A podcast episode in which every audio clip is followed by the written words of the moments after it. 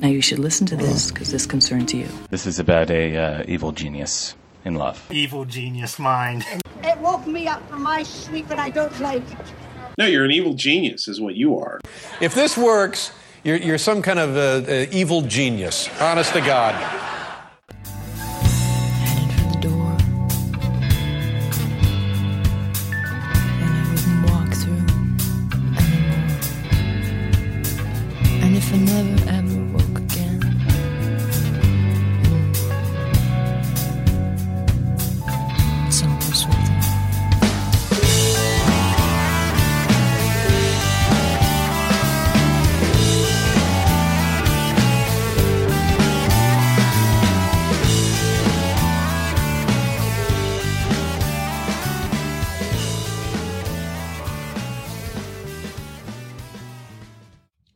Hello and welcome to the Evil Genius Chronicles. I am your little podcast buddy, Dave Slusher. Welcome to the show. You are welcome. This show is being recorded for January 1st, 2023, the first show of a new year, a new beginning, a new everything except it's the same old crap. First, the business. This show is not kid safe, not work safe, not safe. This show has a little bit of a cold. This show uh, has been vaccinated but is in trouble. This show is what it is. Show is Creative Commons licensed non-commercial attribution 4.0 unported. Theme music is by the late great band The Gentle Readers. They're at gentlereaders.com. Bandwidth is via Cashfly under the kind auspices of Backbeat Media. Thank you, Backbeat Media. I do not speak for my day job. Uh, I've been at the new day job for about like eight months. I've never said their name on this show. I was a little looser with the old one. I decided to church and state this mofo here because uh, I am not on brand. I am not speaking for the company or the brand.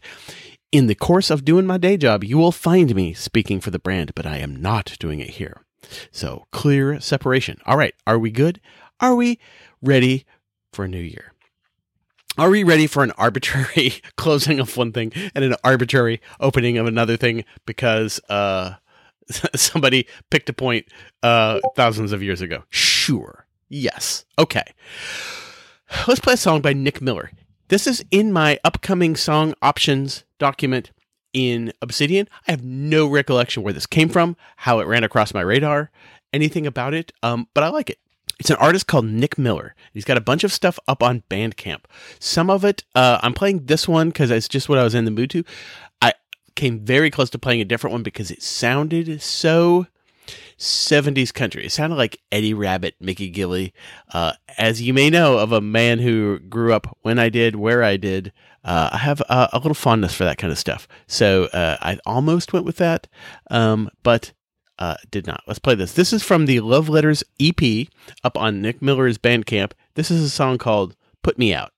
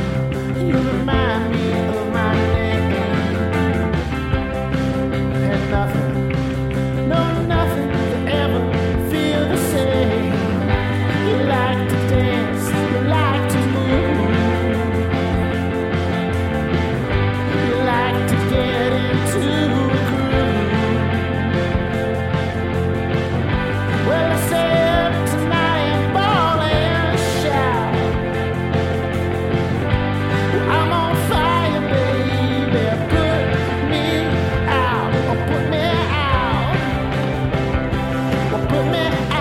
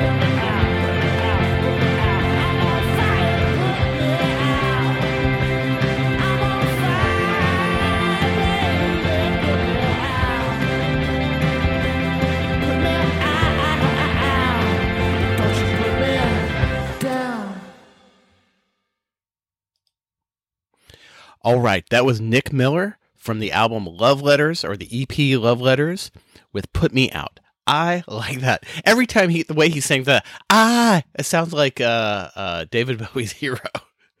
we could be heroes. So, um, um, there you go. Enjoyed that. Um, didn't know it was so long when I started it. I just kind of fast forward to the chorus. I'm like, I like this chorus. All right, here we go. And uh, went with it. As always, the link to that will be in the show notes up at evilgeniuschronicles.com org. Now, I am going to do my absolute level best to control my voice because um, I don't know why the fallout from Pipewire. I wish I had never fucking upgraded to the version of uh, uh, Pop OS slash, which descends from Ubuntu that changed the audio system to Pipewire. I just don't have it in me to figure out how to go back uh, or, I don't know the ramifications of that, but I will say that for some reason uh, that I don't understand, within the last month, now I just clip. Even if I turn the like the input volume way down, it clips, and I don't know why. I don't know why any of this is happening. It's I feel like ever since we went to Pipewire, I'm just adrift on an ocean.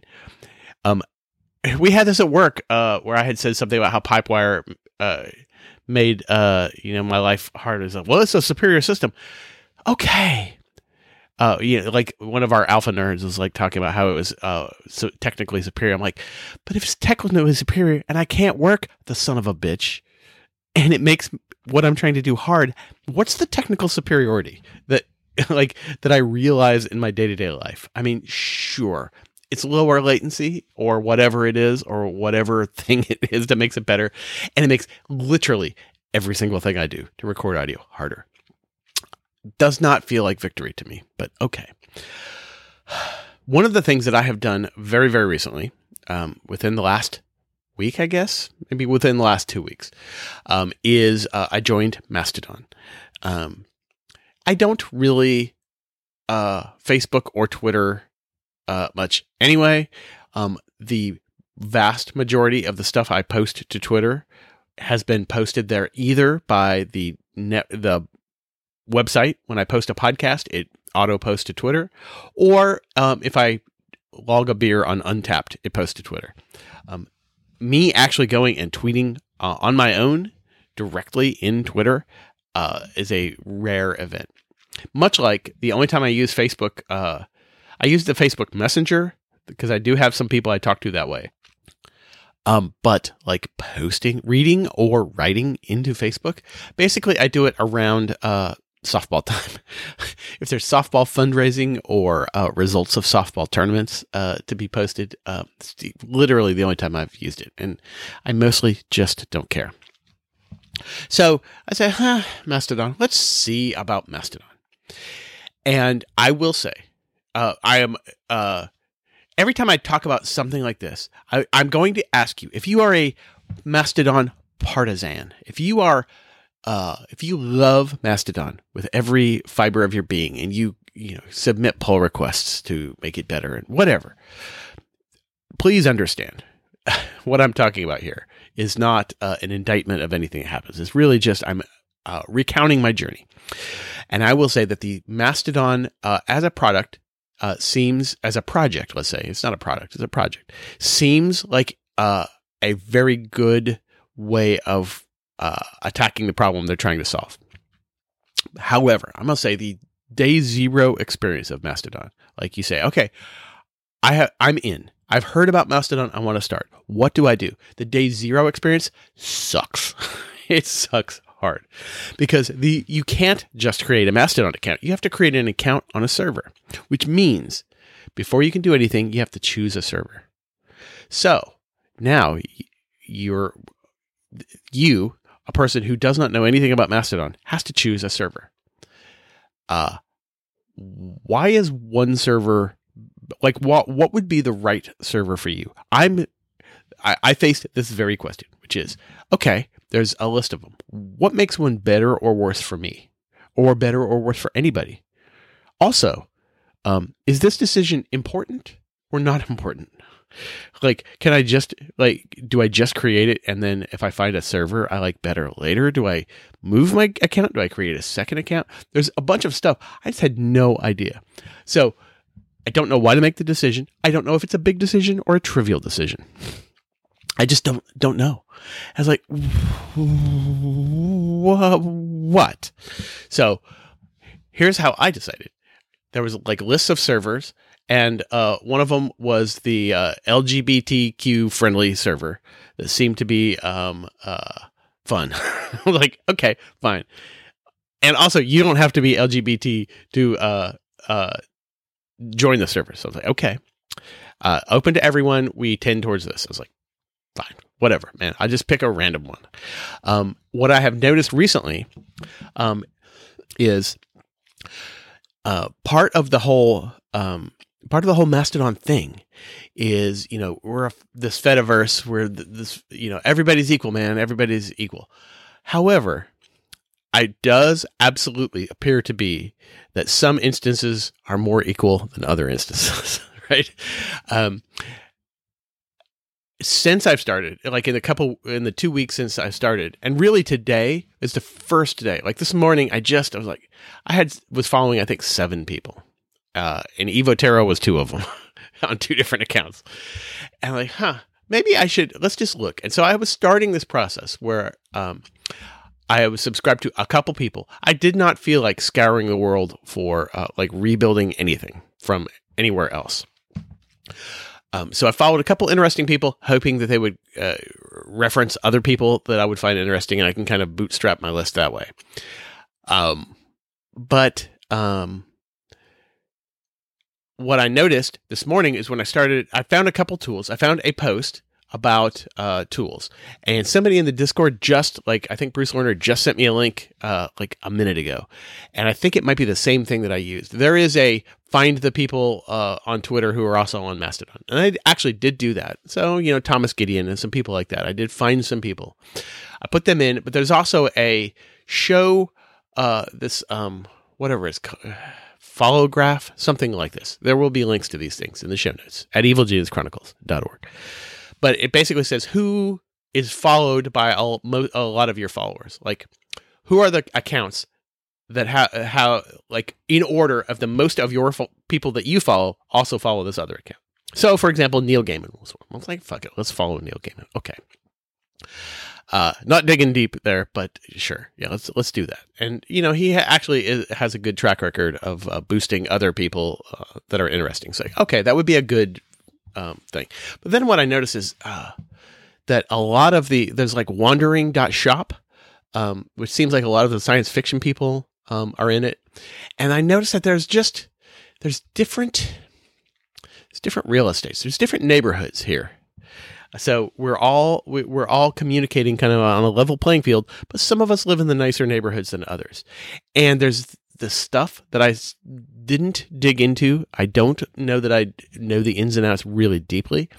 That different instances can have different policies. So you could have like, I mean, you could have the Nazi friendly uh, Mastodon instance that will to- moderate literally nothing, and you can, you know, uh, hate speech welcome here, Mastodon, you know, Mastodon dot I hate you, whatever the fuck it is, and uh, you could have that, um, and so you could block, um, you can say, okay, that's fine.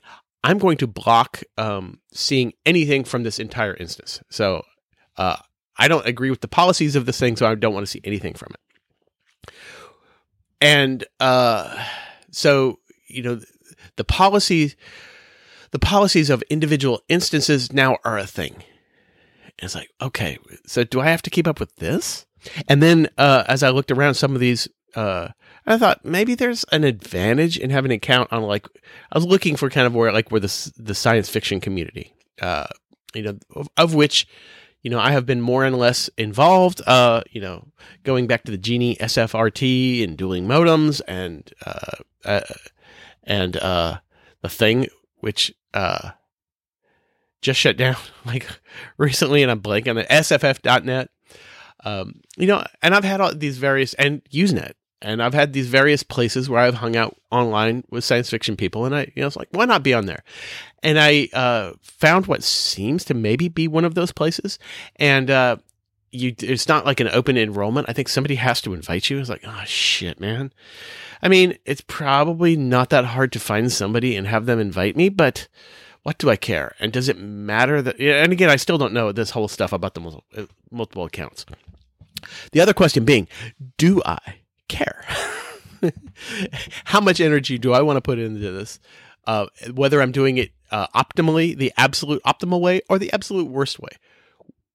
In reality, what's the difference in my life between doing it the best I possibly could and the worst I possibly could. Possibly there is no difference. So uh, maybe I don't worry about it. I will also note, and this is um, ent- entirely uh, common and should be expected um, in a new project that's trying to do new stuff. The toots. They're not tweets, they're toots, just like a fart. okay, toots. Um, there are lots of toots about Mastodon, on Mastodon. That is not an, again, that's not a thing against Mastodon because certainly I did many podcasts about podcasting and I have done them relatively recently, and I'm sure I'll do them in the future. And in the beginning, I did a lot of them, um, and I've I've re- read and written many blog posts about the wonders of blogging, and you know stuff like that. So using the thing to talk about the thing that doesn't. Uh, usually, um, it's the kind of thing that a um, a detractor will say, well, all they do on Mastodon is talk about Mastodon. All they do on podcasts is talk about podcasts. It's a new thing talks about the new thing to get the new thing rolling. That is, that is how new things uh, get rolling. So I, uh,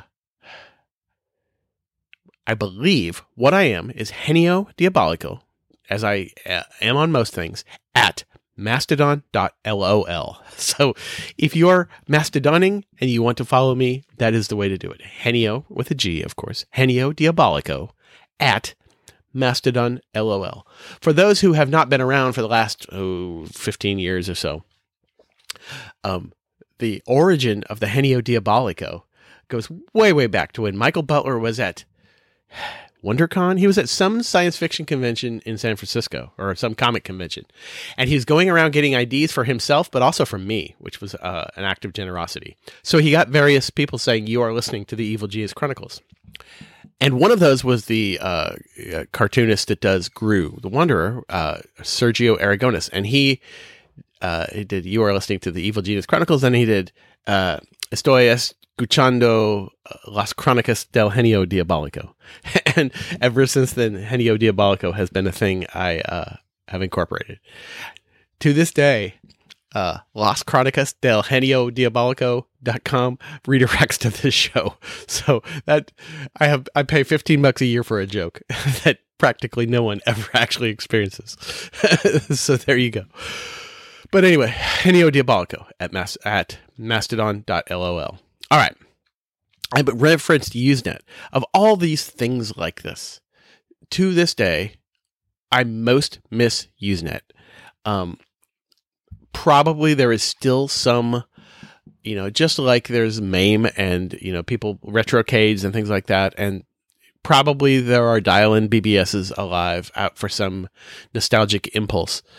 Um, there are certainly are BBSs that you can get to via the internet, you know, that have the basically the BBS experience. But the uh, like Usenet at its heyday, boy, I missed it, and it was like m- my favorite interaction of all these things. I used Net uh, Newswatcher. Is that what it was called? Newswatcher, Net Newswatcher, something like that. Um, a Mac application, and it would let you do things like filter. You could say you could filter things up. You had a bl- block list. You could filter up and down to, to where the filtering could be hiding.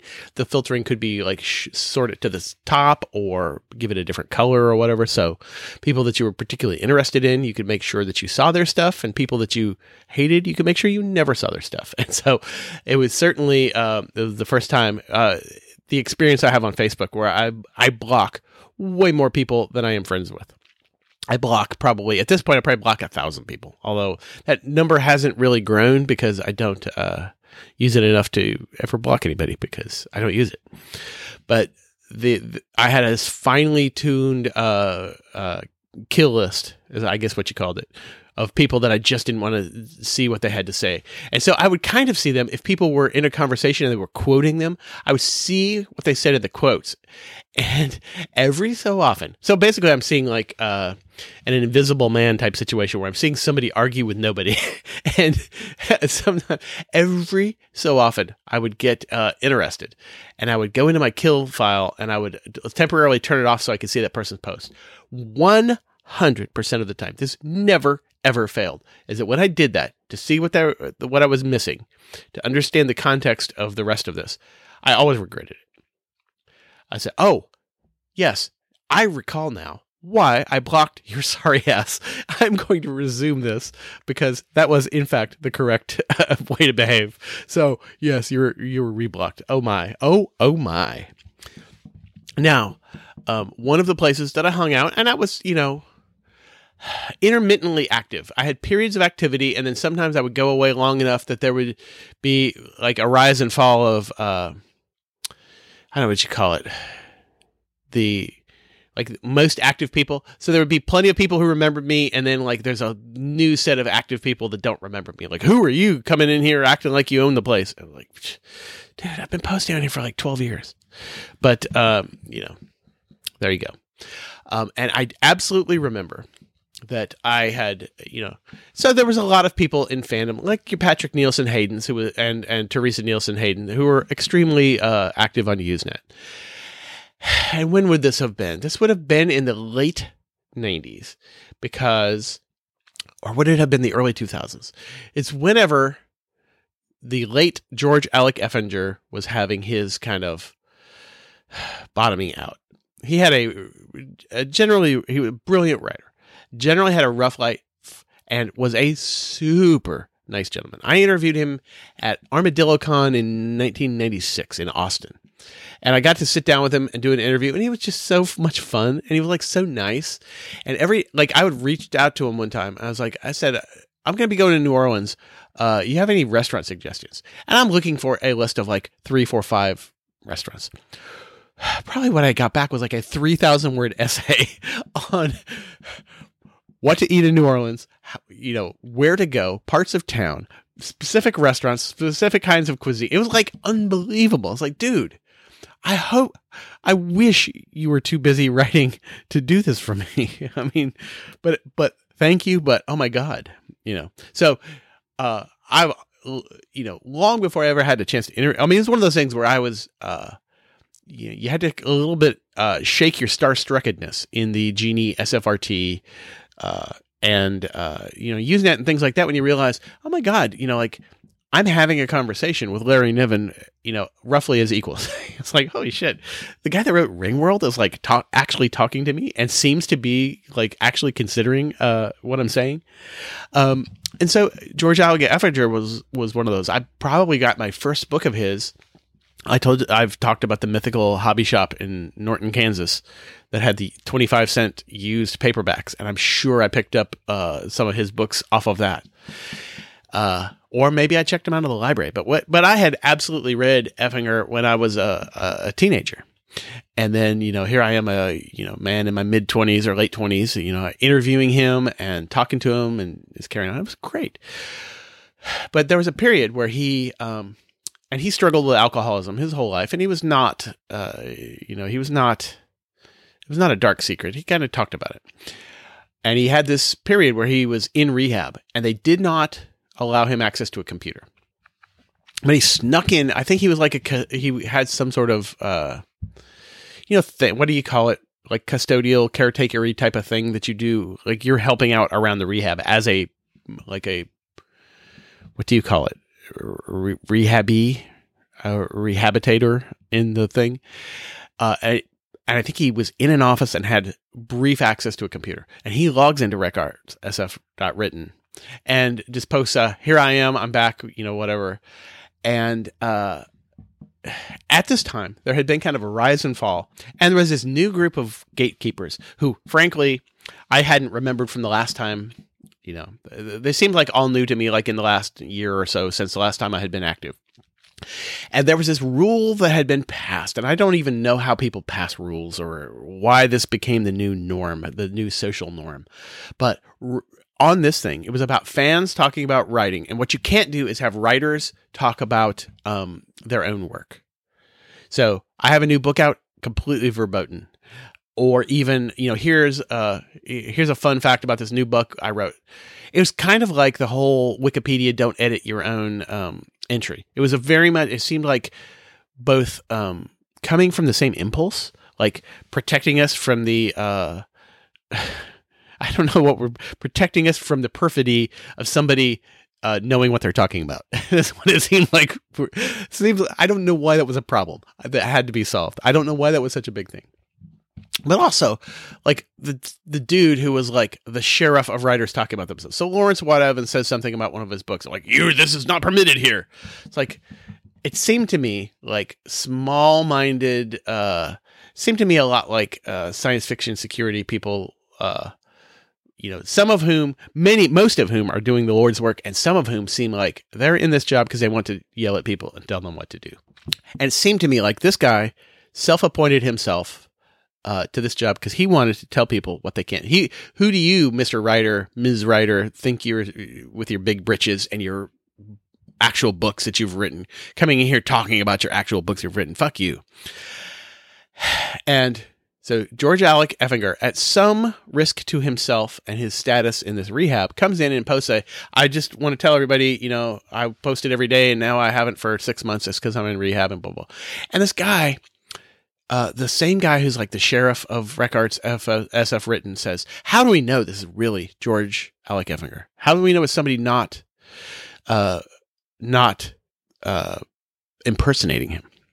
And I've like lost my mind because for one thing, if you've he'd been the dude had been posting for years on SFRT on Usenet in his books. He had a style of writing that was like inimitable. so it it was self it was a self signed document because nobody writes like him. However, there is one person who could imitate other writers' uh, voices so good that they could imitate him. That was George. he used to write these stories as "Oh Niemand," which is uh, German for like "Oh Nobody," and he like he would write an O. Henry story that was like an O. Henry story that O. Henry never wrote, like down to the word choices and the plots. You know, he would write these pastiches of other writers, and the only person I can imagine uh, being able to uh, duplicate his voice was himself. So uh, done and done. So that whole thing, I just no. I re- that was probably when I stopped um, using much of the public Usenet because it was such a depressing thing that you know the sheriffs of the news groups had to make sure that the wrong people, and in this case, the wrong people were like published authors or not saying the wrong things. And it's like, I don't want this gatekeepy shit. And, you know, in some way or another, and, and then there was a certain migration from, you know, SFRT and Usenet to both dueling modems and uh, SFF.net.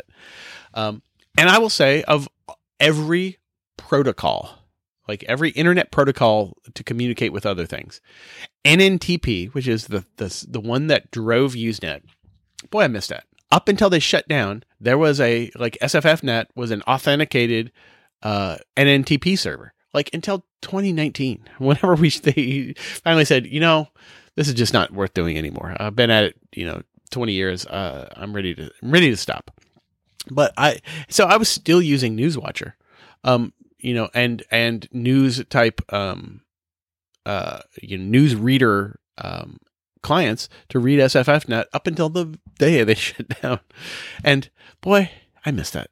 So every other thing, um, you know, f- every forum and everything online has been trying to recapture that feeling of like it was when it was new and I and also when I was young I was in my early two, 20s and I had a job and I had a modem and I had my brand new Mac LC2 or whatever the hell it was and uh you know the this is what I say about old people when they talk about how the past was better.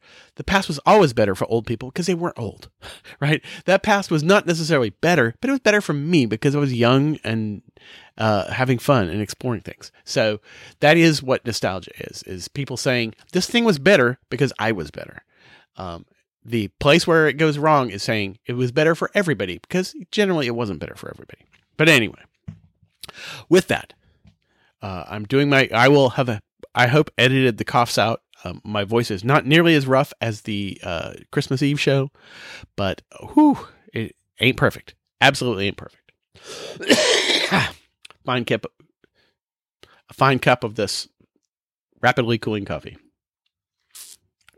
The problem with the pipe wire era is that the setup is so long that my coffee gets cold by the time I start recording.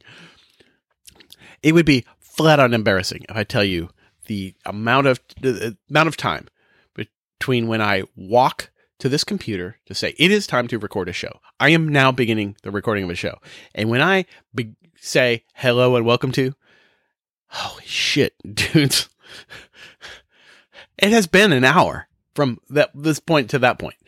It uh, it's demoralizing sometimes. Uh, pipe wire, and it is ninety nine percent pipe wire's problem because it makes it ugh, whatever.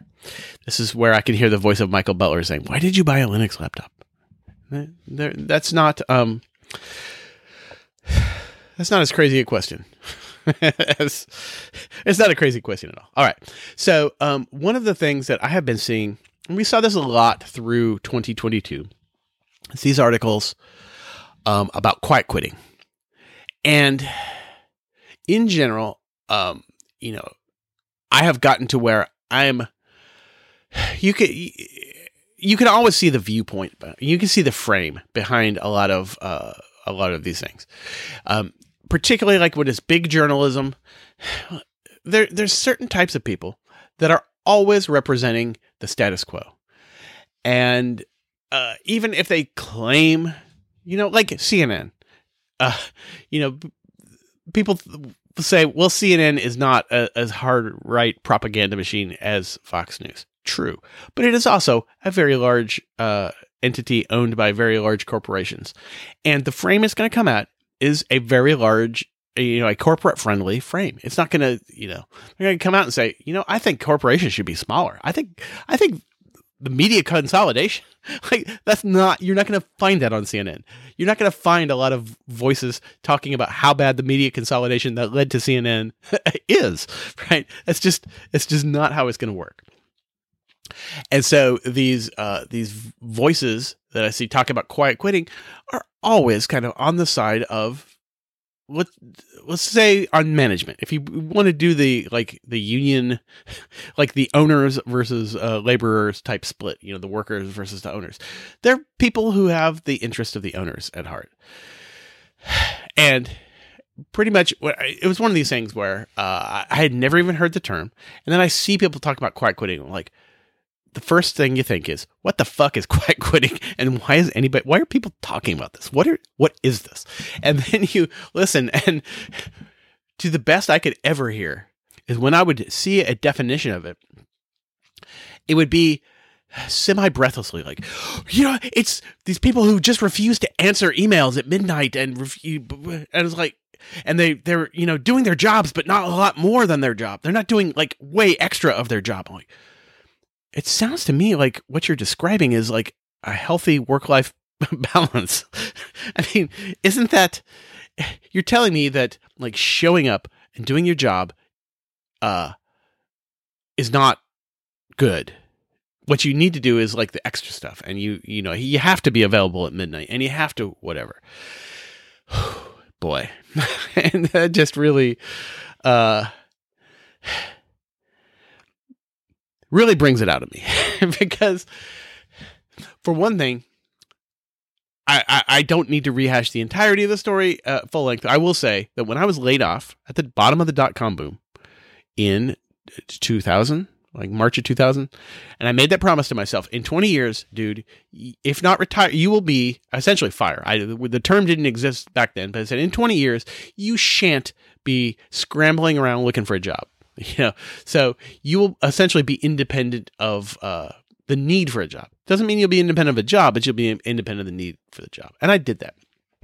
And it was around that time, and it happened again, you know, like in the, the economic crisis around 2008, is we saw a lot about, um, we saw a lot of the asymmetry in um, this, which is we are told to be loyal to our jobs, right? You, you need to be loyal to the company. You know, I, I interviewed for uh, like a software development job that would have been uh, developing the call center um, uh, software for Home Depot, and they were so big in that whole I bleed uh, black and orange business.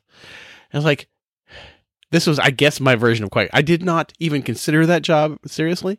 I said, I want to write software. I don't want to bleed black and orange. That's not what. That's not what I'm here for. Also, they made you work uh, one or two weeks in the store, and I don't want to work in a Home Depot. I could work in a Home Depot without doing any of this stuff. I don't want to work the floor in a Home Depot. So, uh, but this uh like that's where I kind of saw is the like uh, loyalty is asked of you as an employee and at the point and at the point where oh gosh uh profits may go down next year. Let's lay off a bunch of people. Let's dump workers. Let's throw them overboard like ballast because we feel like our uh executive bonuses might be impacted by this. You know it takes so little for a company to dump you as a person. And then this notion that you must be uh you know wildly loyal to the company uh that is uh, asymmetric warfare, pals. I, I don't I don't agree in it. They're not. The vast majority of these big companies will not hesitate in throwing you overboard if it means that you know the uh, CEO's bonus goes up by a half a percent. if they lay off half the workers and his bonus goes up, or her, well, probably let's say his because it's almost always his. Uh, his bonus goes up by one percent. He'll probably do it. You know, it's it. So I don't. It feels to me like the entire quiet quitting, and I. uh, I'm not going to use that term one more time because I think it's bullshit. I'm going to say the whole uh, anti work life balance movement is all about that. It's make, making sure that you don't, that you're around um, to pull on the rope uh, when we need to and be thrown overboard when we need that you know you're basically cannon fodder uh, from the beginning to the end of your time with this company. And uh forgive me if i'm telling this story on uh, the show uh, again. I believe i told the story to a coworker and i can't remember if i told it here or not but i will. Not at this job and not at the previous job but at a previous previous previous job there was a time period um, where I was super loyal. I was, and, and through acquisitions, the company, like the people who were in charge, were not the people I kind of pledged fealty to, if you know what I mean. This can happen in an acquisition type situation, right? You you have your core group, and you are super fiercely loyal to that core group, and then suddenly there's a, a whole nother company that you have like you just met and you're kind of sort of expected to be fiercely loyal to them and over time like the the management became people I liked less and less. And then at some point, it came down to people that I just fucking hated. And there was a time period where it was like a system upgrade or there was something happening or some, maybe it was a, you know, some sort of uh, development deadline. There was something where I needed, they wanted me to work. Uh, I was asked to put in a heroic effort of heroic hours outside of nine to five that would have involved me missing a family obligation. And I said straight out, no, I won't do this. And Jesus Christ, like the shitstorm, this, this was, uh, you know, this was the first turd in a giant shitstorm. And the, the dude that I was talking to, uh, freaked out. It's like, how, like, it was this is not done. You don't say no to these types of requests. He didn't. These are not the words, but that's like the subject. Like bah, bah, bah, bah, what? And uh, what I told him was, um, this is not even the first time you have asked me to miss a family event for a thing like this. So here's what I will, here's the deal I will make with you. If you can name either the family event that I missed or what the project, what the thing was that was so important, I had to miss my family event. If you can name either one of those, then I will work this one. But if you can't, I'm just not going to show up and whatever, do whatever you got to do from there. But I'm not doing it. And uh, as I don't think there's any uh, suspense in the story, dude did not remember why he, the previous heroic effort he asked of me. That's the other thing is, oh, you know, this will look good on your, you know, people will have good feelings. No one ever, no one ever remembers that you missed your parents' 50th anniversary party or, you know, your kid's birthday party or whatever. No one ever remembers that. They always will tell you they will, and no one ever remembers it because they don't truly give a shit. They will say they give a shit. They don't give a shit. And of course, and the person could not remember even what the big emergency was that was so emergent that I had to uh, miss the stuff. So I didn't do it. And also, I didn't have that job much longer for obvious reasons. Uh, the, the the bloom was off the lily at that point. But that's you know that's kind of my um that's my feeling about it is, you know, th- this is one of the big upsides of fire. Like I have a job, right? I'm showing up to work. I'm showing up at work because I want to be there. I am absolutely not showing up to work because I have to be there. and I will tell you that the the difference that makes in your life, that difference that makes in your the way your job feels, uh, is enormous. So uh, the I don't know if there's a term for this, but like the f- getting to fire but not retiring, like uh, fire ready, you know, fire gun cocked but not not fire gun cocked and aimed but not yet uh, trigger pulled. Oh, that's a good feeling. It's almost like the feeling, um, like I knew, like when I left Intel, I knew that I was putting my resignation in on a Friday. I knew the day I was doing it, but I walked around all week with that resignation letter in an envelope, literally in my back pocket. I would walk, so put it in my back pocket. I would then set it on my desk, and I just that was the only week I really enjoyed at that job was was walking around knowing I'm going to quit. I'm going to quit in four days. I'm going to quit in two days. I'm quitting uh, later today, and I've got the and so the envelope was kind of worn by the time I had up this like envelope that's been riding around in my pocket all week. But you know, it was fun.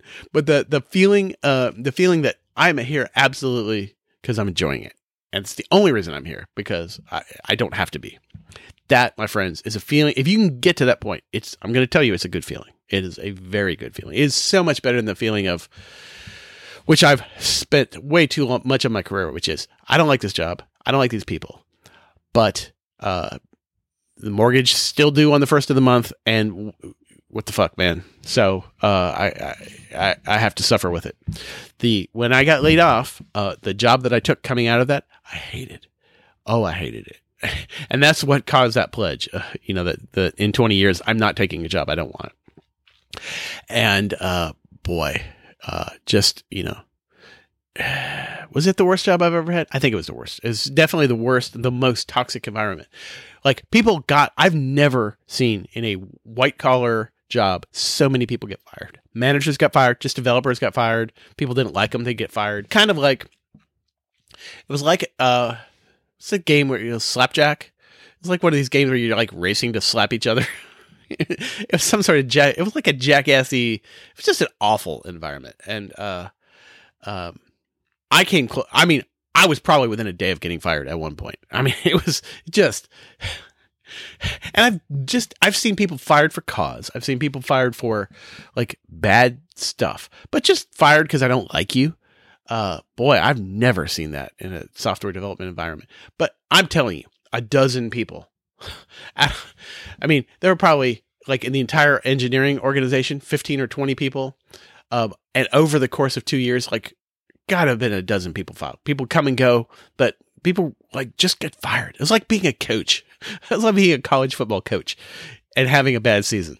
It's not like you did something egregiously wrong. It's just like, eh, you're not doing that great this last week. You're fired. It's like, what the f- ridiculous, man. So anyway, that's, that's like the feelings I've been having, like all as I s- see this stuff, these think pieces about the nature of work. I'm like, oh, Jesus spare me from your think pieces about the nature of, of work. I wrote this in my bio on Mastodon. I tie this together that I'm not here for profundity, either reading or writing. I'm not here for intellectually intellectiness, you know, whatever, man. I'm just, just a, the older I get, um, probably the more wisdom I get, the less I care about, uh, reading and experiencing wisdom. I just want to see dumb shit. yeah, I'm okay with that. Last, very last thing. Um, uh, I the video archives podcast that's Roger Avary and Quentin Tarantino. Uh, I have mentioned I'm rapidly falling behind because they put out a show every week, and I listen to a show about every two months because it's a project podcast. I did uh, watch the movies The Keep, which is I think Michael Mann's first movie. It was like 1983. It was pre Miami Vice, and then I watched the movie Cafe Express, an Italian movie from 1980. I will say The Keep sucked. it was bad. It was my my my kid watched part of it with me and kind of drew uh, an uncanny valley um, chart about movies that are on the high end, the movies are so good that they're good. And on the low end, the movie is so bad that it's bad. And it showed movie on the low end, not up to that level. It's like that's where this movie is right here. It's not good enough. It's not bad enough to be good, and it's not good enough to be good. Um, so uh, but that's I, I I'm ready to listen to the next episode of Video Archive. Cafe Express was interesting.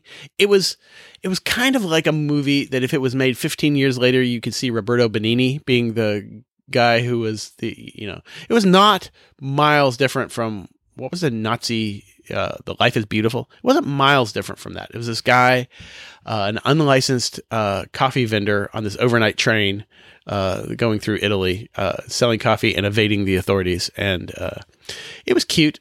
Um, I will say for a 90 minute movie, I check, you know, every, I um, at one point I paused it on, on the Plex to see like how much time was left. And I was like, oh my God, there's 40 more minutes of this movie.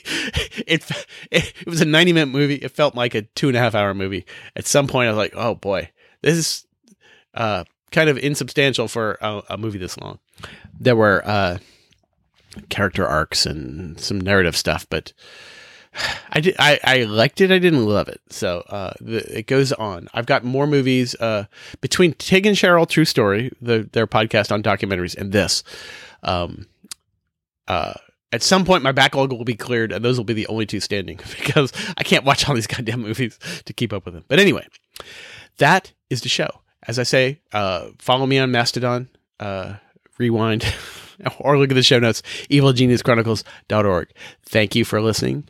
Um, let us prosecute 2023 to the best of our abilities and do what we can with the year. No more forward looking predictions about uh, quality of a year uh, relative to previous years because uh, that way lies madness. But uh, I'm glad uh, that I'm here with you, and I hope you stay with me. And don't forget that I love you. Goodbye. Every step of fucking adventure.